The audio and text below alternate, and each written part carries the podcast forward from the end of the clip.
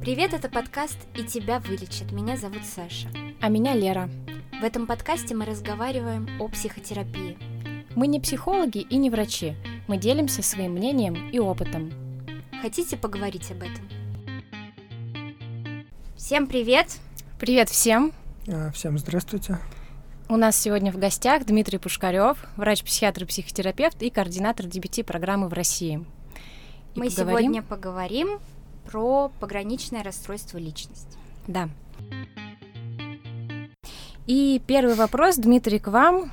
Что же такое ПРЛ? Это сложный вопрос. Ну, вообще, на него, наверное, есть короткий ответ и длинный ответ.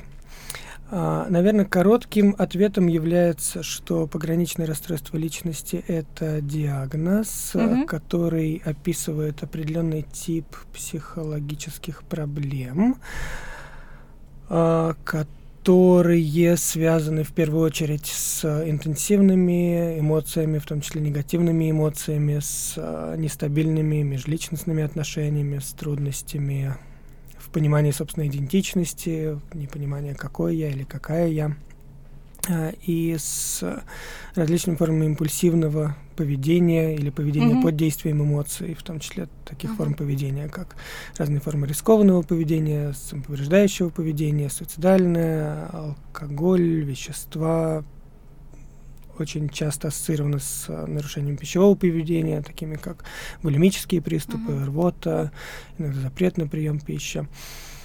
Um, вот, это, наверное, короткий ответ. Ну, это, uh-huh. это вещь, которая не происходит в момент, то есть это не как гриппом, где ты жил-жил, и потом mm-hmm. раз и с тобой это случилось, а это такая штука, которая постепенно развивается, чаще всего начиная с подросткового возраста, иногда с детского возраста, гораздо реже в молодом возрасте, то есть это не что-то, что впервые появляется в 50 лет. А во сколько примерно? А, на самом деле здесь нет четкой даты, в том смысле, что по формальным критериям просто, ну, вообще, вот э, если говорить про что э, про то, о чем я сейчас говорю, мы в первую очередь опираемся на классификацию э, психических болезней на американскую, на DSM, потому что в международной в ICD в ней пограничное расстройство личности менее четко прописано. Uh-huh. И на самом деле есть, есть очень большая проблема с этим диагнозом, и мы об этом, может быть, чуть-чуть позже mm-hmm. поговорим, если у нас будет время, потому что это очень интересная штука. Пограничное расстройство это такое расстройство, которое, с одной стороны, есть, с другой стороны, его как бы нет в классификации. А, но если говорить про формальную сторону, то с формальной точки зрения расстройство личности ставится с 18 лет, потому что uh-huh. это возраст совершеннолетия. То есть оно очень так прямолинейно, да. То есть э, пока нет 18 лет, мы говорим, что типа мы не знаем, пограничное расстройство личности это или нет, может быть, это подростковый uh-huh. как бы период. Uh-huh. А, а в 18 лет человек исполняется, ему можно поставить диагноз. Ну, то есть это очень такое формальное uh-huh. разделение. А, при этом э, есть сейчас довольно сказать, занимающая целый ряд исследователей направлений исследований, это попытка понять, а когда мы впервые можем сказать о том, что вот, кажется, это те вещи, которые сейчас происходят с человеком, mm-hmm. они являются чем-то, что потом, когда станет 18 лет, позволит нам поставить диагноз пограничного расстройства личности. То есть как дифференцировать проблемы подросткового периода от и начала, ПРЛ? да, от mm-hmm. начала ПРЛ. Да, здесь пока нет четкого ответа на этот вопрос, есть ряд э, наблюдений mm-hmm. и мнений на этот счет, э, есть ряд исследований на этот счет, но в целом, в общем, первые признаки они обычно в подростковом возрасте происходит. Если говорить про признаки, вот э, многое из того, что я читала и что вы сейчас перечисляете, э, как мне кажется, ну, если воспринимать буквально, они, в принципе, всем э, свойственны, свойственны, типа, импульсивное поведение, ну, у большинства людей периодически импульсивное поведение или сложности с восприятием себя в молодом mm-hmm. возрасте такое многие встречаются. Как вот отделить вот эту норму и и собственно расстройство, когда мне начинать беспокоиться, например, на эту тему? Uh, ну, наверное, самый лаконичный ответ на это будет: если это мешает, uh-huh. то мы можем сказать, что это проблема. Если это не мешает, то беспокоиться не надо. Там есть, э, я сейчас на память не скажу формулировку, в классификациях оно обычно звучит что-то из разряда, там есть критерии вот эти частные mm-hmm. критерии расстройства личности, а есть общие критерии, и там что-то из серии нарушения в различных областях э, жизни и функционирования, mm-hmm. такие как профессиональное, межличностное, mm-hmm. Там, эмоциональное, когнитивное еще какая-то, э, которые приводят к значимому дистрессу, значимому, значимому стрессу у человека или, или его окружения. То есть идея в том, что это должно быть проблемой. Mm-hmm. И, наверное, проблема, то... и, наверное, те, которые еще длятся во времени какое-то количество. Потому а, что да. стресс и там сложности в коммуникации, они могут быть ну, достаточно краткосрочными, а ну, а при да, ПРЛ это, это история... депрессивный эпизод, то и вполне себе как практичный ум впадает в какие-то крайности. Да, конечно.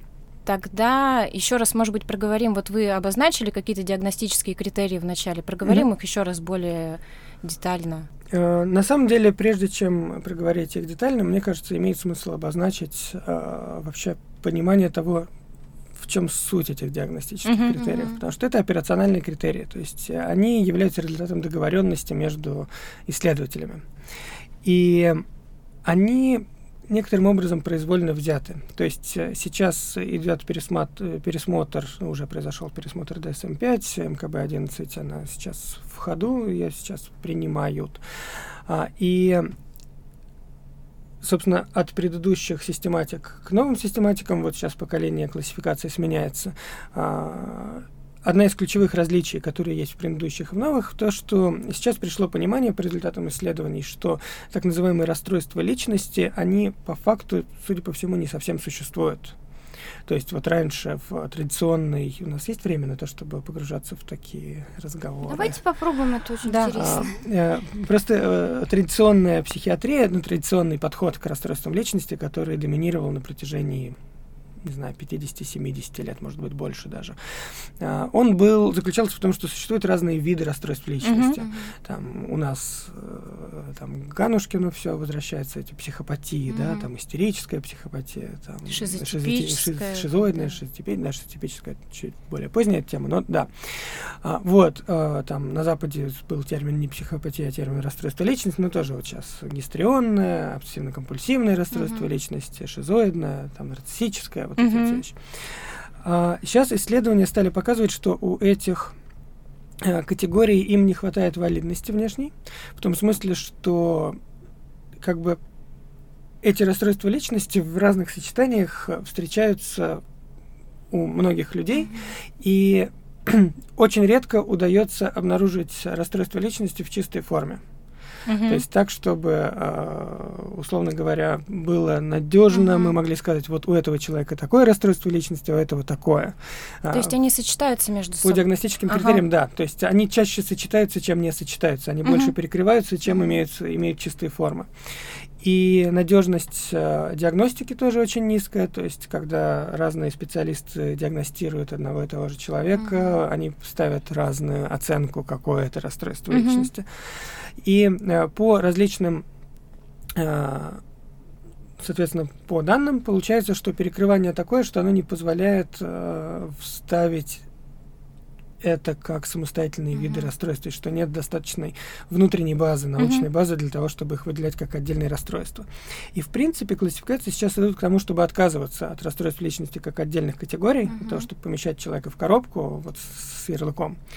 А, и Собственно, пограничное расстройство личности это единственное расстройство личности, которое сейчас вроде как пока оставляют э, нетронутым, но не по той причине, что оно, в отличие от остальных, существует, mm-hmm. а по той причине, что пограничное расстройство личности является собой некий, может быть, такая свальная куча э, определенного, определенной группы проблем. Mm. И таких проблем, для которых существуют э, методы помощи. И, соответственно, э, это расстройство пока не трогают как диагностическую категорию не потому, что оно есть, а потому что оно позволяет э, э, сфокусировать, ну, обозначить этот круг проблем и, соответственно, дать человеку угу. возможность получить соответствующую помощь, которая была исследована в том, что есть методы, которые работают, которые угу. эффективны. Это единственная причина, то есть это совершенно прагматический mm-hmm. подход. С э, научной точки зрения очень большой вопрос, есть ли вот эта категория как, mm-hmm. как, как нечто вещественное, mm-hmm. как, как болезнь, которая, которая существует. Пока не факт, что это действительно есть. Угу. А продолжая тему, если рассматривать э, это действительно как спектр какой-то, да, угу. расстройств, э, правильно я понимаю, что лечение оно не строится на конкретном диагнозе, а строится на конкретных проблемах. И не суть важно, как это называется, как это обозначается. В принципе, это вытекает, да, как раз из вот этой логики. И, собственно, возвращаясь к проблемам, то есть вот вы попросили описать э, перечислить критерии, uh-huh. и я думаю, имеет смысл вернуться к критериям, а потом пойти уже к лечению, потому что лечение вытекает из, из критериев.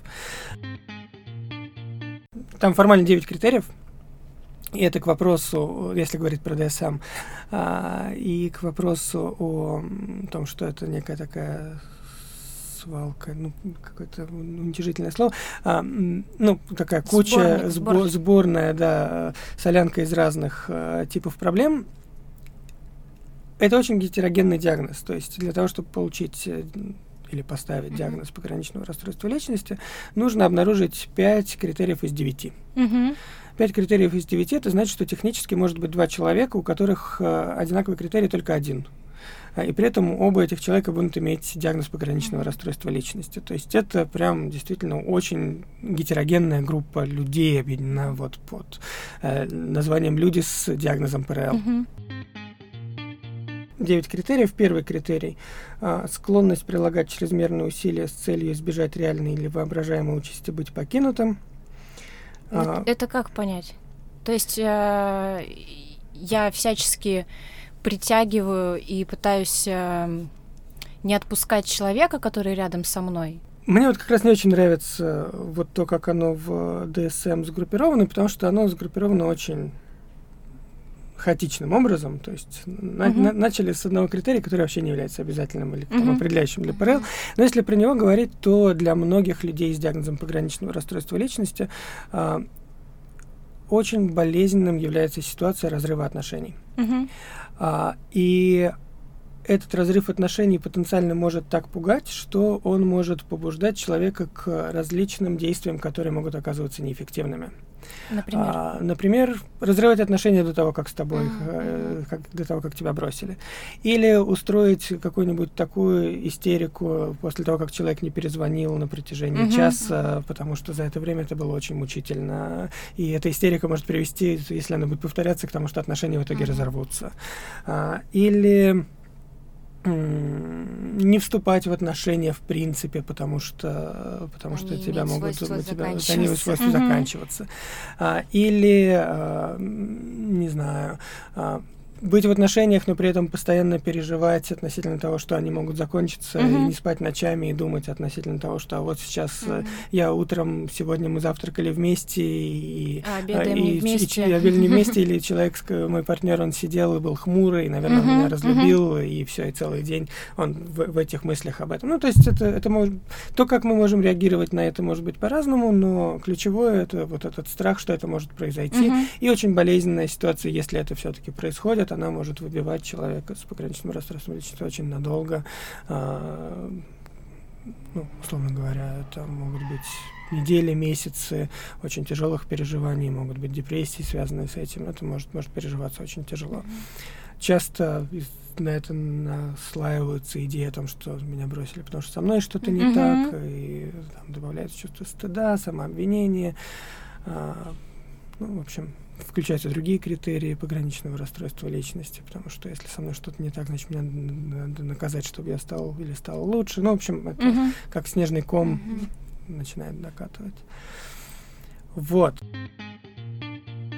Склонность вовлекаться в интенсивные, напряженные, нестабильные взаимоотношения, характеризующиеся чередованием крайностей, идеализации и обесценивания. Черно-белое мышление. Так? Да, э, здесь в критериях, по-моему, как раз нету черно-белого мышления, но в конечном счете это скорее отражает межличностную дисрегуляцию, но это действительно очень сильно связано с, со стилем мышления а, при пограничном расстройстве mm-hmm. личности, потому что есть вот это черно-белое мышление в когнитивной терапии это называют, в психоанализе это называют сплитинг, расщепление, то есть когда в зависимости от того, какое мое эмоциональное состояние прямо сейчас, и в зависимости от того, какой контекст прямо сейчас, я могу оценивать то, что происходит, как идеально хорошее uh-huh. или как э, невыносимо чудовищно плохое и uh-huh. неправильное. Это может касаться и меня самого. Сейчас я, кажется, вроде норма, сейчас, э, сейчас я понимаю, что я самый ужасный человек на свете. Э, это может касаться и других людей, это может касаться моей работы, это может касаться того, что я делаю. Это уже не про эти критерии, но напряженные интенсивные отношения, в том числе связаны mm-hmm. и, и э, нестабильные, нестабильность в том числе связана с этим. Mm-hmm. Хотя это не единственная, не единственная причина, почему это происходит, потому что это еще происходит. Эм, вообще существуют разные объяснения, почему пограничное расстройство личности откуда оно берется mm-hmm. и вообще что это такое, как оно функционирует.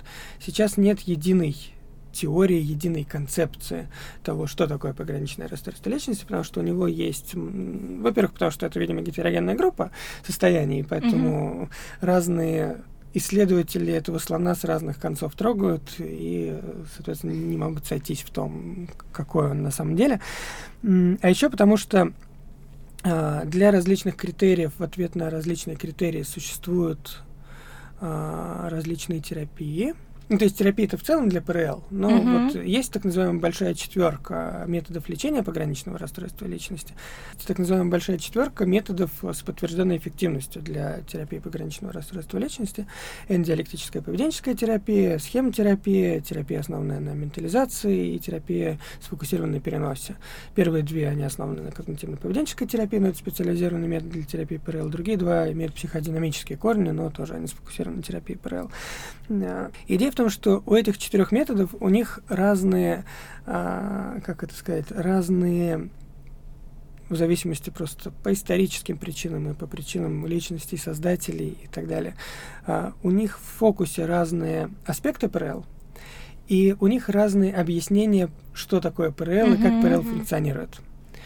И есть э, мнение, что на самом деле в исследованиях эффективности там разные популяции пациентов, там разные группы людей с разного типа проблемами. Mm-hmm. Например, если брать диалектическую поведенческую терапию, которой я занимаюсь, там в центре вообще терапия была сфокусирована вокруг суицидального поведения. Mm-hmm. Это один из критериев как раз ПРЛ, вот пятый критерий, рецидивирующее суицидальное поведение, намеки или угроза суицида, акты самоповреждения.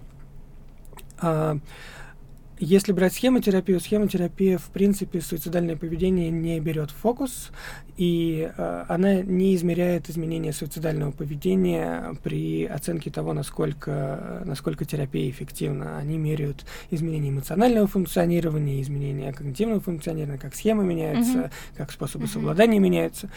И это, собственно, является проблемой сравнения различных видов терапии большой четверки, потому что исследователи часто не могут договориться, а, как они будут набирать а, группу, выборку. То есть, условно mm-hmm. говоря, DBT-терапевты говорят, нам нужно, чтобы были все пациенты с самоповреждением или суицидальным поведением, потому что иначе о чем мы вообще mm-hmm. говорим? Это разве ПРЛ, если нет самоповреждения?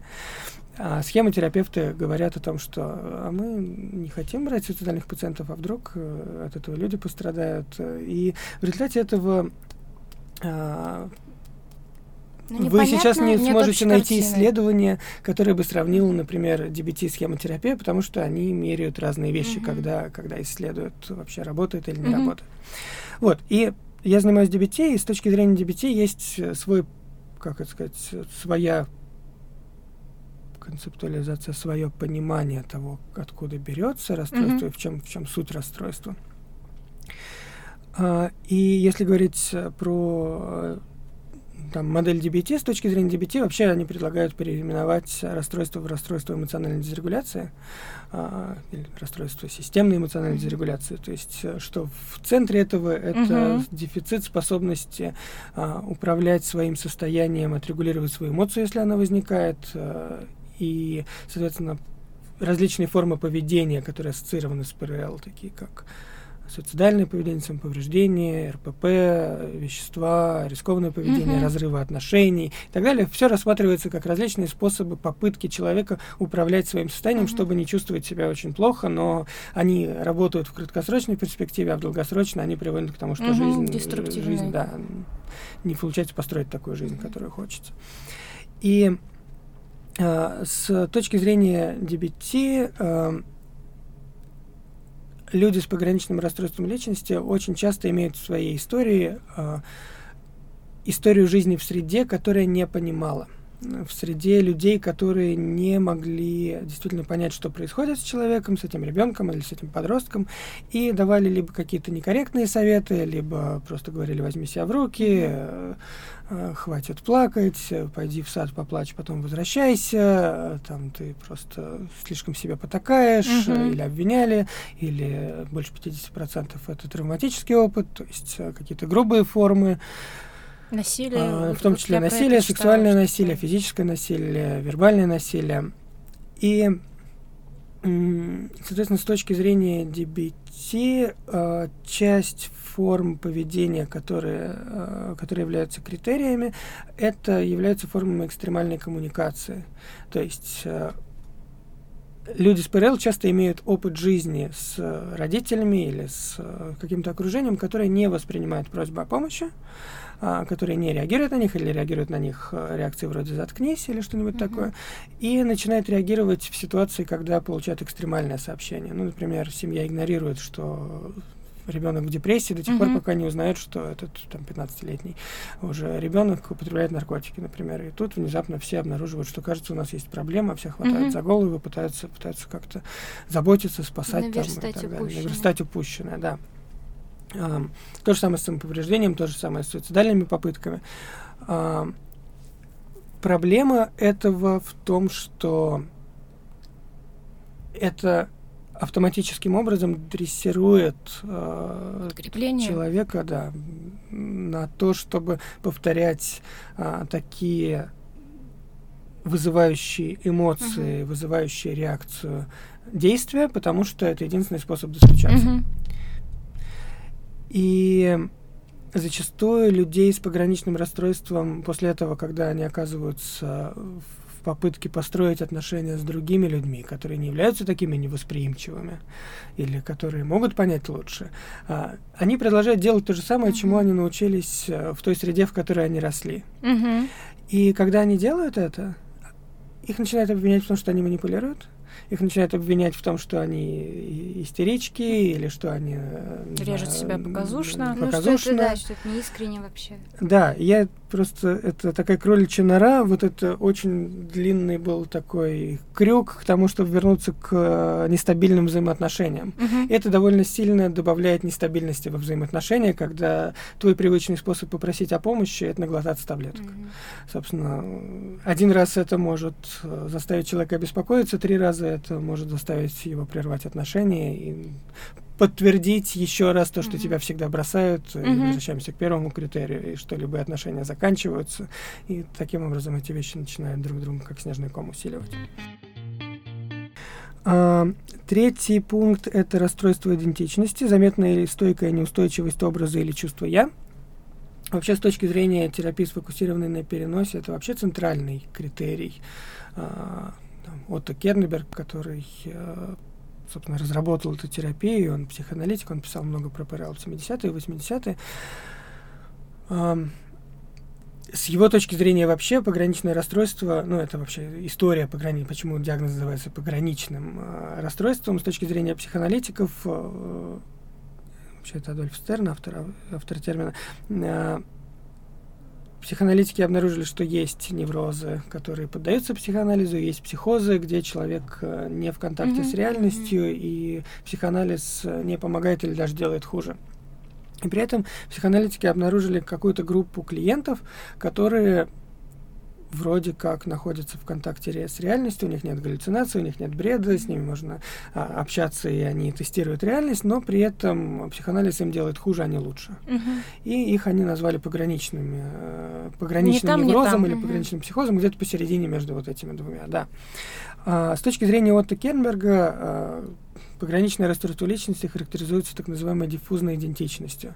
То есть, когда Э, с одной стороны, внешние границы я уже существуют, и есть понимание, где заканчивается мои фантазии, начинается реальность, где заканчивается мой внутренний мир, mm-hmm. начинается реальность, в отличие от психотического, с точки зрения психоанализа, еще раз повторюсь. Ну, я не как это правильно сказать, не профессионал в области психоанализа, я, может быть, не совсем корректно употребляю термины, это очень поверхностное понимание психоаналитической теории. Вот. А, при этом, в отличие от более высокоорганизованных с точки зрения психоанализа, это, собственно, то, чем мне не очень нравится эта модель, потому что она ставит как бы людей на некую Градация. лестницу, угу. да, а, не знаю, адекватности или там чего-то. Вот. Но с их точки зрения, в отличие от невротической, более высокоорганизованного типа личности, у людей с пограничным расстройством личности есть так называемая диффузная идентичность, то есть а, внутренние понимание того, какой я, оно очень э, хаотично и оно очень фрагментарно. То есть есть какой-то кусочек, я вот такой или я вот такая, есть вот такой кусочек, есть вот такой кусочек, и эти кусочки не соединяются в какое-то единое целое. Mm-hmm. И, соответственно, в mm-hmm. разные моменты я себя могу чувствовать очень разным, что, в принципе, с э, диалектической, с DBT-моделью пересекается довольно хорошо, потому что, действительно, если сегодня я чувствую огромную любовь к этому человеку, а завтра я его ненавижу за то, что он мне не ответил на сообщение, сегодня я чувствую, что у меня все получается, завтра я чувствую, что я последний неудачник неудачник, mm-hmm. который только может жить на этой планете. Если сегодня мне нравится вот это, а сегодня, завтра мне это не нравится, то как я могу понять, какой я, mm-hmm. если, если оно все время mm-hmm. меняется? Там где-то есть на фоне вот эта идея о том, что я все разрушаю, и то, что меня бросает в конечном счете, но это единственная какая-то рамка для, для вот этого. А так в целом каждый день как будто новая жизнь. Mm-hmm. И э, это может становиться очень большой проблемой, потому что если я не понимаю, какой я, какие мои ценности, какая моя а, вообще какое мое место в мире, то мне может оказаться очень сложным предпринимать целенаправленные усилия. А, а особенно большой проблемой это становится в ситуации, когда у меня интенсивные эмоции, которые постоянно меняются. Как я могу продолжать действовать в соответствии с своими целенаправленными усилиями, когда мои эмоции говорят мне нет, если я не знаю, собственно, а какой я и зачем я это изначально mm-hmm. начал делать. И жизнь становится очень хаотичной. Жизнь становится очень хаотичной, да. Вот, поэтому расстройство идентичности, оно как бы не так может быть на поверхности, когда мы впервые, ну, если говорить про меня как про профессионала, когда впервые общаешься с клиентом и диагностируешь, оно не mm-hmm. всегда так на поверхности, оно не всегда на поверхности, когда мы знакомимся с человеком, но это такая штука, которая подспудно зачастую является очень фундаментальной, очень важной в отношении того, вообще, а, как в конечном счете функционирует пограничное расстройство личности. А, дальше импульсивность. И э, импульсивность, наверное, это вот проявляющаяся как минимум в двух сферах, которые предлагают причинение себе вреда. Э, например, трата денег, сексуальное поведение, злоупотребление психоактивными веществами, нарушение правил дорожного движения, систематическое переедание. Примечание не включать суицидальное поведение и акты самоповреждения, которые вынесены в отдельный критерий. Mm-hmm. Вот. И, э, ну, собственно, здесь импульсивность, она вытекает из сказанного uh-huh. раньше, потому что а, при дефиците некого направления и, дефици- и, и интенсивных эмоциях, которые uh-huh. постоянно переключаются, оказывается довольно сложным регулировать свое поведение и не делать какие-то вещи, которые в момент могут тебе позволить почувствовать себя лучше. Например, потратить много денег прямо сейчас, а, получить радость от покупки, а потом на следующий день понять, что тебе нечем платить uh-huh. за квартиру, да, но это будет на следующий день. Uh-huh. И с этим придется разбираться другому мне, и это будет в другом эмоциональном состоянии, а сейчас я просто чувствую облегчение от того, что я uh-huh. купил вот это. А, при этом есть исследования, которые говорят о том, что пограничное расстройство личности ассоциировано с импульсивностью как с чертой, и в том числе на уровне нейробиологии. То есть идея в том, что есть предположение, что отложенное вознаграждение, что у людей с пограничным расстройством личности немножко по-другому устроен мозг. Mm-hmm.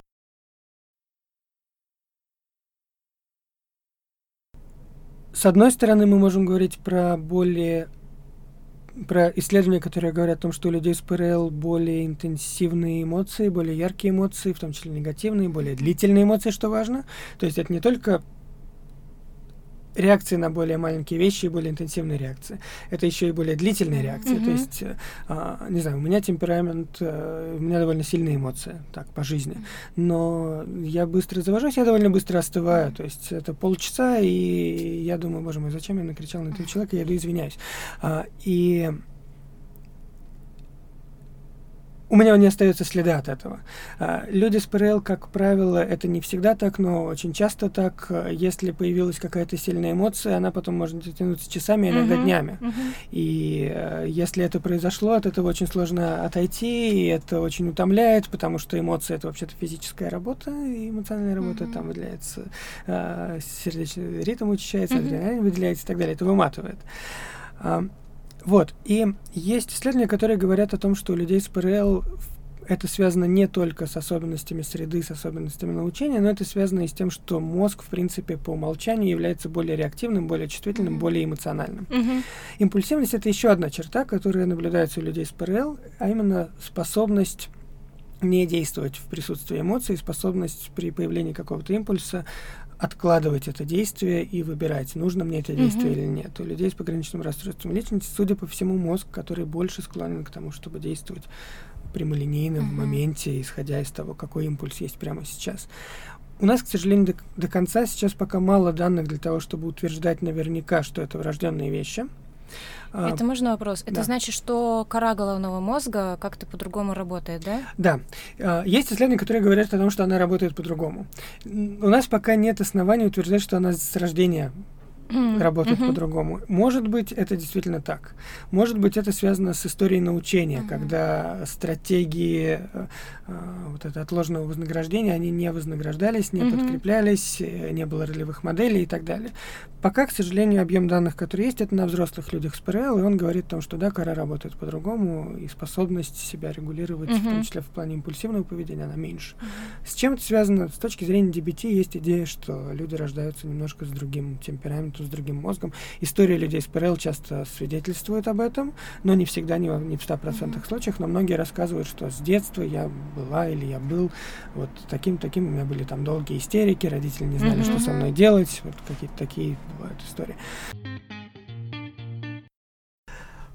Окей, да, соответственно, в общем, есть вот этот критерий импульсивности, есть критерий 5 суицидальное поведение рецидивирующее, оно вынесено в отдельный критерий, во-первых, просто по своей социальной значимости, а во-вторых, есть исследования, которые говорят, что суицидальное поведение тоже ассоциировано с изменениями функционирования префронтальной коры лимбической системы, и это они похожи на изменения при ПРЛ, поэтому, возможно, это не случайно, это ассоциация. Mm-hmm.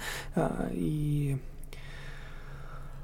ну, тут двойственно, когда мы говорим про этот критерий, в том смысле, что просто тут он такой немножко тавтологический критерий, когда мы говорим, люди с ПРЛ часто имеют э, суицидальное поведение, а потом мы говорим, что такое критерий ПРЛ? Это то, что у человека есть суицидальное поведение. Ну, то есть, как бы оно, вопрос, где здесь курица, где здесь mm-hmm. яйцо. А, но если вспомнить о том, что, в принципе, это а, диагностическая категория является некой сборной кучей определенного типа проблем, то действительно это так. Э, импульсивное поведение и суицидальное поведение, они зачастую имеют похожие методы терапии, похожие mm-hmm. методы помощи, поэтому там есть своя логика, почему они, почему оно здесь. Плюс оно ассоциировано с социальной изоляцией, с чувством социальной изоляции, а при ПРЛ есть очень много интересных исследований про функционирование мозга людей с ПРЛ. В частности, люди с ПРЛ, э, их мозг и меньше реагирует на сигналы социальной включенности. А это что значит? Это значит, делали различные лабораторные экспериментальные исследования. Э, например, э, человек в очках виртуальной реальности mm-hmm. играл в мяч. Э, и два человека с, двумя, с двумя партнерами, они просто перекидывались мячом. Mm-hmm. А, и идея в том, что один из этих двоих был реальным человеком, mm-hmm. а другой был компьютером, э, компьютерной программой. И а, суть в том, что компьютерная программа была настроена таким образом, что сначала э, человек перекидывался с двумя партнерами в э, равной степени, и они с ним перекидывались, mm-hmm. но в какой-то момент э, э, партнеры испытуемого начинали его все больше игнорировать. Мгм. Компьютер начинал все больше мяч кидать э, неиспытуемому, ч- а, а как бы третьему Мгм. человеку. И это вызывало негативные реакции, и это все было с нейровизуализацией, то есть смотрели активность головного мозга в Мгм. процессе прохождения Мгм. этого, этой игры. И абсолютно все люди реагировали примерно похожим образом, им было неприятно, они, у них активируются определенные зоны мозга, они чувствовали себя исключенными, это, в общем, ожидаемо. Обидно им было. Им было обидно, да. А, Что было интересно, что потом программа снова начинала включать человека обратно. Мгм. И э, снова он начинал получать, получать такое же внимание и мячик, и даже больше, чем, чем прежде. И вот здесь люди с пограничным расстройством и люди без пограничного расстройства, у них была очень четкая разница по активности мозга, потому что у людей без пограничного расстройства активность мозга сразу менялась, и они получали сигналы вознаграждения Включалась обратно. Включалось. Для людей с пограничным расстройством все еще оставалось обидно. Они не, не, их мозг не реагировал Мгм. на, на вот это изменение социальной включенности. А, там есть целая, целая серия исследований разных и разными исследователями. Это на самом деле большой вопрос. Традиционно считается, что люди с ПРЛ реагируют на отвержение. А, есть сейчас э, нарастающий объем данных, который говорит о том, что, возможно, они не реагируют на включение. А- Они не реагируют на Наоборот. отвержение в такой степени. Ну, просто когда ты не реагируешь на включенность, то тогда отвержение для тебя становится Мгм. особенно болезненным, потому что ты не получаешь компенсации. Вот, этой. Вот. И с этой точки зрения ПРЛ можно рассматривать как расстройство изоляции, расстройство исключенности. То есть это люди, которые чувствуют себя исключенными на Хотя протяжении они большей части своей жизни. Могут быть и не исключенными на самом деле. Да. Хотя при этом, учитывая экстремальную коммуникацию, учитывая опыт э, реального насилия, исключений и так далее, как правило, там есть основания, с одной Мгм. стороны, исторические, э, несправедливого исключенность травли, кстати, ассоциируется с ПРЛ э, и с травматическим расстройством. А с другой стороны, формы коммуникации у людей с ПРЛ могут приводить во взрослой жизни к тому, что реально происходят исключения из коллектива, Ну, потому то есть что их они сами воспринимают. делают э, вещи, чтобы быть исключенными. Они не делают это, чтобы быть исключенными. Они делают, потому что не ум- которых. Они да. делают зачастую те вещи, которые они научились делать, которые им помогали для того, чтобы хоть какой-то Мгм. ответ получить от окружения. Но в результате в новом окружении и в большой жизни они могут обнаруживать, что это отталкивает от них людей. мгм. А для них это особенно болезненно, потому что это, это основная тема жизни, зачастую вот это чувство исключенности. И суицидальное здесь поведение не случайно, потому что Эмиль Дюркейм, который разработал, вообще придумал социологию как науку на заре 20 века, он, собственно, первым обратил внимание на то, что суицид очень сильно ассоциирован с э, социальной включенностью или социальной исключенностью. И, собственно, его книжка, которая называлась «Суицид», она, он на ней как раз и постулировал, что суицид — это социальная проблема, и он как раз показывал, что в разных регионах, по-моему, Германию взял, а, в разных регионах Германии, где а, были разная степень я, я не помню, по-моему, речь там шла про церковные приходы и про то, насколько люди включены в жизнь Мгм. церковных приходов. По-моему, по-моему, на этом строилась вот эта логика. Но идея в том, что а, он показал о том, что, и, кстати, данные потом конкретно эти не подтвердились, но а, его логика о том, что степень социальной включенности коррелирует с а, уровнем суицида, Мгм. она находит подтверждение и сейчас. Есть неодергианский подход. В частности, есть исследования, которые показывают, что уровень безработицы, рост на 1% Мгм. приводит к 4% росту суицида, что места, в которых происходит социальная атомизация, как, например, в странах советского блока и, в, в частности, в Советском Союзе, очень резкий рост суицида был Мгм. при развале СССР. О, А, себе. А, И мы, собственно, там в 90 каком-то году первые три страны по числу суицидов Ого. на душу населения на 100 тысяч были Беларусь, Россия и Латвия, если не ошибаюсь. Это была первая тройка. Сейчас немножко по-другому, но тем не менее все равно Россия высоко. Что там дальше? Эффективная неустойчивость, постоянно испытываемое чувство опустошенности. Это такой перевод в русском языке часто люди говорят про чувство пустоты. А, И если говорить про этот критерий, он такой а, диагностический немножко, потому что если задаешь человеку вопрос, а бывает чувство внутренней пустоты, и человек спрашивает, что вы имеете в виду, то ты понимаешь, что окей, это. Это не про него. да. Э, Вот, э, оно довольно специфическое. А, и оно довольно тесно связано с этим чувством а, нарушения идентичности mm-hmm. и понимания того, как, какой я. А, некоторые терапевтические подходы вообще считают, что все вот эти поведенческие способы э, себя регулировать, там, алкоголь, вещества, mm-hmm. самоповреждение и так далее, что они в конечном счете являются способом бороться именно с этим чувством mm-hmm. пустоты. Но неадекватные проявления сильного гнева или трудности, связанные с необходимостью контролировать чувство гнева, например, частые, частые случаи проявления раздражительности, постоянный гнев, повторяющиеся драки, Uh, ну, это частный случай эмоциональных перепадов. Mm-hmm. Он отдельно вынесен, потому что он имеет определенную социальную заряженность последствия и влияет на отношения, влияет на то, как людей с пограничным расстройством воспринимают. Собственно, людей с ПРЛ часто у них есть дурная слава у психотерапевтов, которые не работают с ПРЛ, потому что психотерапевты часто боятся людей с ПРЛ или начинают реактивным образом, защитным образом недолюбливать людей с ПРЛ. Это правда, что конкретно этот критерий, он ну, больше завязан на гендерную социализацию? О, да, я сейчас и... как раз хотела об этом сказать. Mm-hmm. А, есть интересный момент с этим, который связан с а, гендерным распределением ПРЛ. А именно, традиционно считалось, что пограничное расстройство – это болезнь, расстройство, которое э, больше, намного больше проявляется у женщин. Mm-hmm. Там цифры 2 к 1, 3 к 1 назывались разными авторами. Сейчас все больше э, публикуются э, исследований эпидемиологических, которые говорят о том, что соотношение вообще-то один к одному у мужчин и у женщин.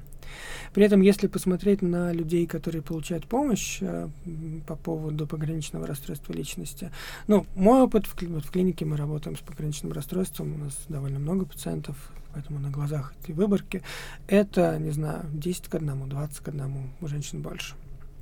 Собственно, вопрос почему? А, на него есть два ответа. Один ответ это то, что женщины в принципе больше пользуются mm-hmm. медицинской помощью yeah. и психологической помощью и так далее, но это не объясняет такой драматической разницы.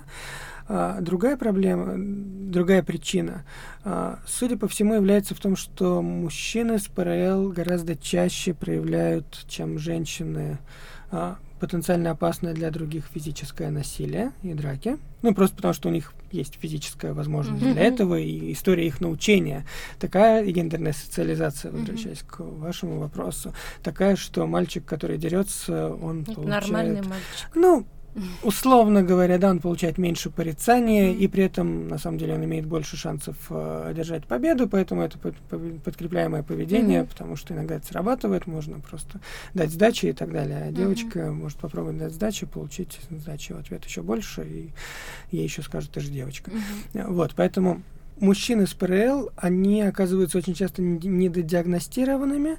А, да, еще алкоголь.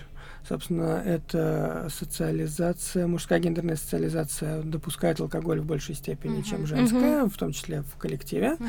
И, соответственно, мужчины с пограничным расстройством чаще всего получают либо диагноз зависимости алкогольной или наркотической, а, или они получают диагноз антисоциального расстройства uh-huh. личности или импульсивного вот этого как оно, эмоционально устойчивый импульсивный тип, то, то что аналог МКБ, аналог э, антисоциального. И это очень большая проблема, потому что они таким образом получают гораздо меньше сострадания. А, это совсем не антисоциальное расстройство, пограничное расстройство личности очень сильно отличается от антисоциального расстройства, но мужчины с ПРЛ могут ввязываться в драки или могут угрожать насилием, а не только самоповреждением. Mm-hmm. И я видел у терапевтов, которые работают с пограничным расстройством и которые э, имеют большой опыт работы с пограничным расстройством, умеют не осуждать, умеют э, смотреть на это э, поведенчески корректно и не достраивать, не обменять в манипуляции, но при виде мужчины с пограничным расстройством личности и с угрозами физического mm-hmm. насилия, они говорят, это точно ПРЛ? Mm-hmm. А, может быть, это антисоциальное расстройство?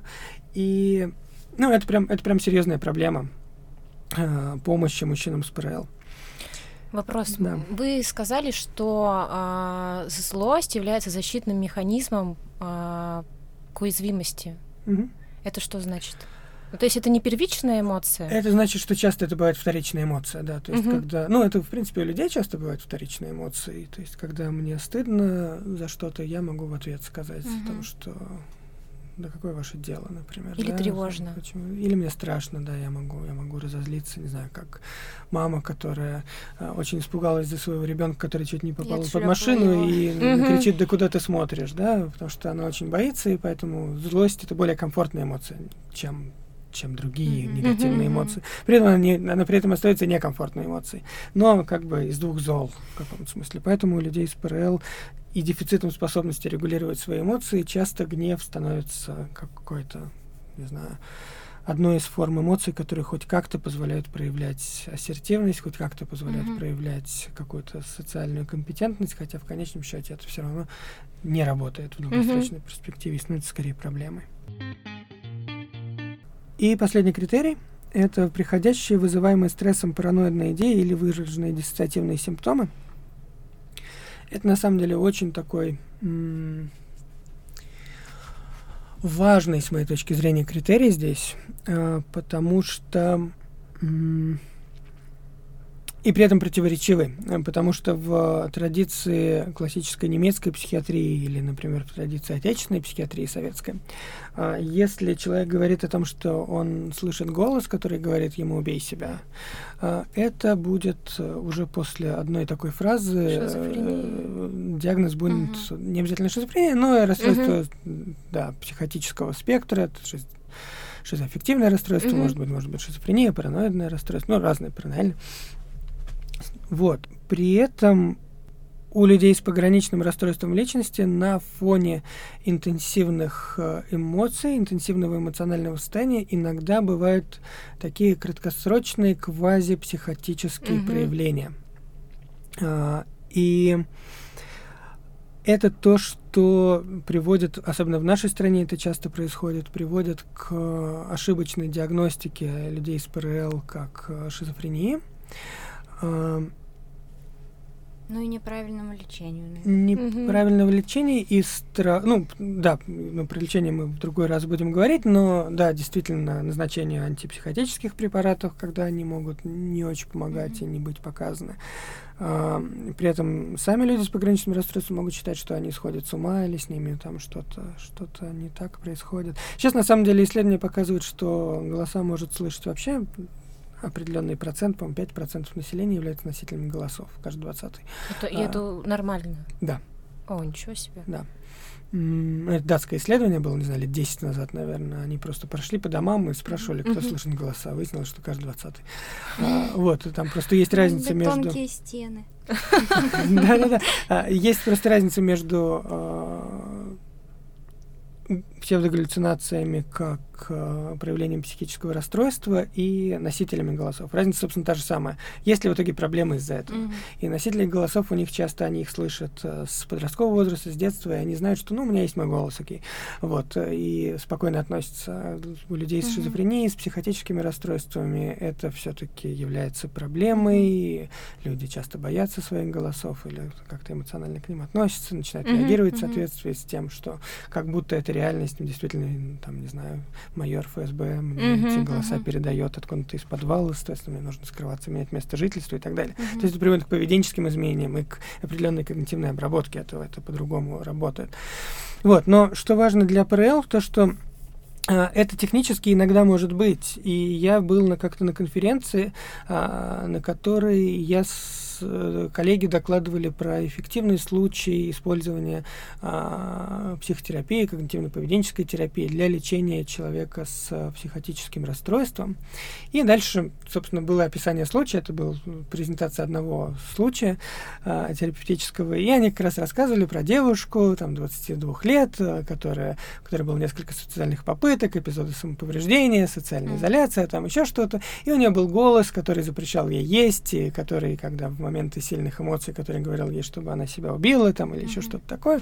И, значит, они использовали когнитивно-поведенческую терапию, какие-то поведенческие вмешательства для того, чтобы скорректировать э, ее эмоциональное состояние ее поведения, и это был успешный случай, ей стало лучше в результате этого. И вот а,